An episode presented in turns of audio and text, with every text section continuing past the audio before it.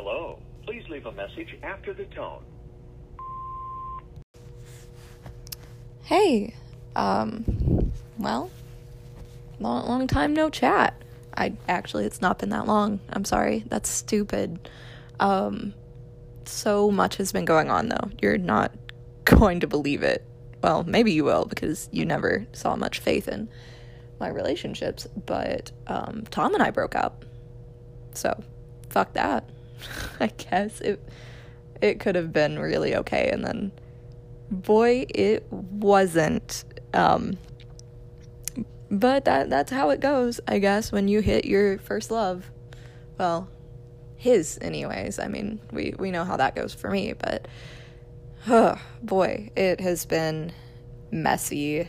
Um I graduated undergrad, as you know. Well, I guess you don't know that I graduated, but I did a couple months ago.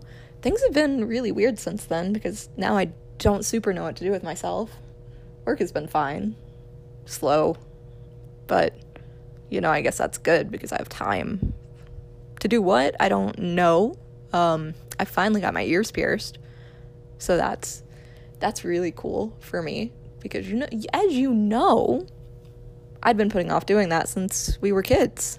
So here I am at the the ripe old age of 23 finally doing it.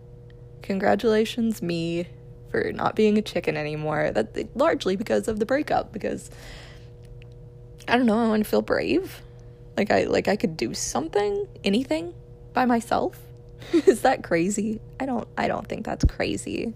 I don't think that's bad, right? I don't know. What what really is the standard for that kind of thing? I don't know that there is one. But yeah, anyways, we broke up and it sucked really bad. I essentially packed all of his shit up myself. while mom came to help. And he and his friend came and got it. and I said some pretty nasty things, and he said some pretty nasty things first and more. And now I guess I'll never see him again. And I keep going through all this shit in my closet. All the clothes that he gave me or left behind that were his for me, and I I can't keep them. It feels bad, you know, all the shit he got for me. It that's a version of me that I didn't enjoy being. And I guess that's why we broke up. That's not why we broke up. Why we broke up is because actually, and th- this is going to sound horrible, my friend, because it is horrible, is I found out that I am autistic, which evidently is a death sentence. It's not. I was fine with it. I mean, you're not surprised, I'm certain. I'm not. I wasn't surprised. I was actually pretty happy. But it was too much for the relationship, I guess, because there were things that I needed to change in my life for me to do better. And he was pretty upfront that he wasn't going to do any changing. And we broke up. So, you know, that makes you feel real good about yourself. Anyways, um I I do feel better. I think I the apartment's cleaner. I'm cleaner. I mean, hell, you know, my hygiene has gone through the roof. Maybe it's just trying to combat the the required level of depression I'm supposed to feel after a breakup, but I don't feel all that depressed. I feel mad. I feel scorned. But it's what I wanted, actually. You know, I wanted to feel better. And at some point I would have done anything for that. I would have done anything to feel better, even even shatter my own heart. And we all knew that. I don't know if you knew that because we haven't talked in a while, but I mean, you know me. You you know how quick I am to burn bridges, and I let this one sit unburned for too long and you know, it's not super hard for me to destroy relationships. Not that I'm malicious, it just you know, people are fleeting. I know that. I know that things don't last forever and and speaking of lasting forever, um, I've been seeing Wit from work. I think you would like him. I think you would like him a lot better than Tom. I think he would like you, actually. I think that he would be head over heels for you because he's classic and romantic and kooky and you know, like something you would find in an antique shop or a museum. And I think he would absolutely love you, and maybe I'm enough like the dusty remnants of you that he likes me. He seems to like me. He tells me I'm beautiful, which feels really nice coming out of a breakup. I it, it's emotional fodder is what it is. I know that. But I do like him. It's weird though. I don't know. Things with Tom had been falling apart for longer than I would like to admit. And maybe that's why I am not as devastated as I should be is and you know, I I talked to mom about this, about how I had already mourned the relationship like through the last probably 6 months. I should have ended it in November but then, you know, my grandpa died and I I wasn't in any position to do that. I was, you know, a heartbroken over something else and I think that's just a state of being for me. I'm learning not to mind it being heartbroken. It's like that time I wrecked my car. I don't know if you remember, but I got T-boned driving home one day and it smushed the whole front end of my car. And, you know, it should have hurt me a lot worse than it did. And I was boogered up, you know, my, my knee was screwed up and it hurt to walk for like a couple months, but it should have been a lot worse. And I kept thinking the whole time, which is asinine. This is a horrible thing to think. I kept thinking, man, I could do that again. That could have been so much worse. And when I tell people that, they say, it could have been so much worse. You should not do that again. And it's not like I'm actively going to wreck my car. Like, that would be ridiculous. And car repair is expensive, and I am poor. But just that, you know, I, my whole time driving since I was a wee teen was, you know, I was pretty scared. I used to call it high stakes bumper cars. I, you know, the idea of wrecking seemed impossibly terrifying. And then I did it and I was like. Oh, okay. And not in a, again, I'll iterate, not in a, I would like to do it again kind of way, but in a, oh, I survived. Maybe I don't have to be so scared of this. That, that could have been a lot worse, you know? Kind of way. And that's, that's how I feel right now too, honestly, is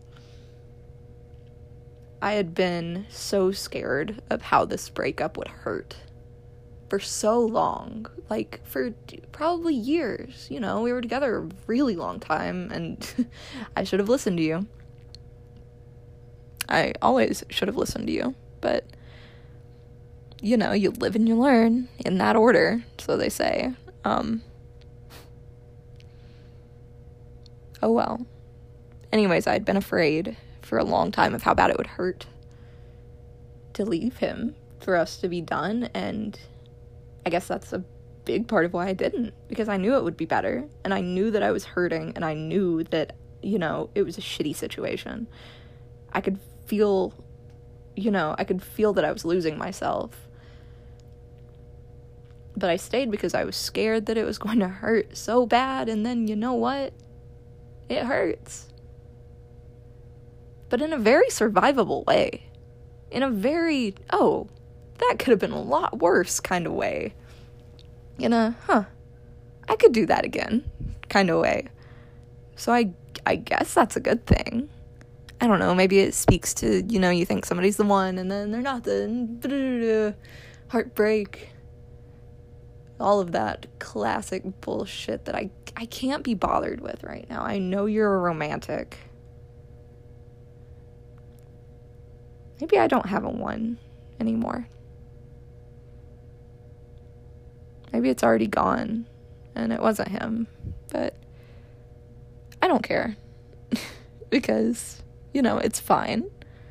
I'm I'm going I'm moving soon. I I didn't tell you. I'm moving across the country soon. I'm off to grad school. Paving my way to be a researcher like I always said I would do. So, you know, at least all that wasn't bullshit. You know, be proud. I'm finally doing it. It took me long enough, you know. We can't all be a prodigy, but but it's it's summer, you know, and I'm I'm seeing Wit, and he's fine. He's great, actually. He's more than fine. I I think if my heart weren't, you know, actively in the shop, the repair shop, if you will, you know, I'd pass it off to him next. I like him a lot. I'm telling you, you'd love him. You would eat him up. He read H.P. Lovecraft to me the other night. Just for fun. But you know how I feel about horror. You know I love that vintage horror stuff. Despite H.P. Lovecraft being kind of a shit, you know. Who isn't, I guess, in the world of vintage writing? Jane Austen? Hmm. I don't know, I'm not up on my literature. That's why you would get along with him. Is you know this stuff. But I'm I'm not. I like him though. I really do. And I know for a fact, I know for a fact that this is just a summer fling. We have both expressly stated as much. We're not going to date. We're not going to be in love. We're to have a summer fling. We're to enjoy each other. And then I'm to move. And we will chat every now and then, and I'll visit him when I can, and that'll be that. And it'll be a fling between two friends that work together. Very professional, I know. But you know what? The sciences are sloppy. Sloppier than one would like to admit. I mean, come on. Oh, man. I wish it wasn't, though. I wish it wasn't like that.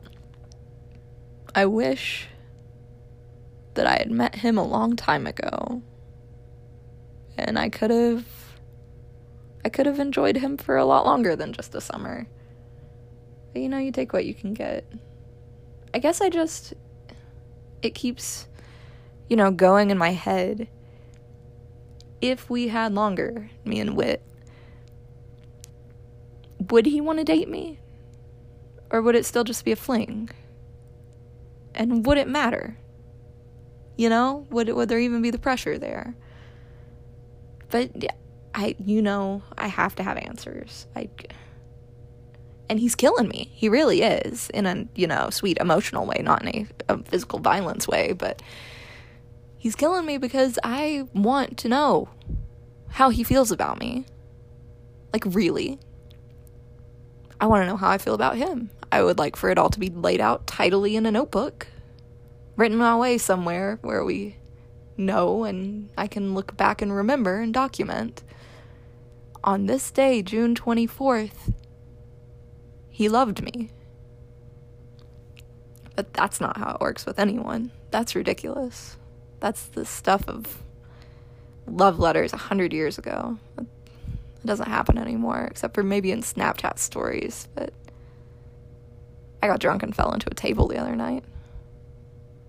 I, I know, I know. I shouldn't drink. I know you wouldn't approve, but bruised my arm really, really good. Actually, it was pretty funny. I've never, that's the drunkest I've ever been. Hangovers are not my cup of tea, evidently. I learned. Um, you drink now? You know, I never knew you old enough to, but if you do, that would be really funny, I bet.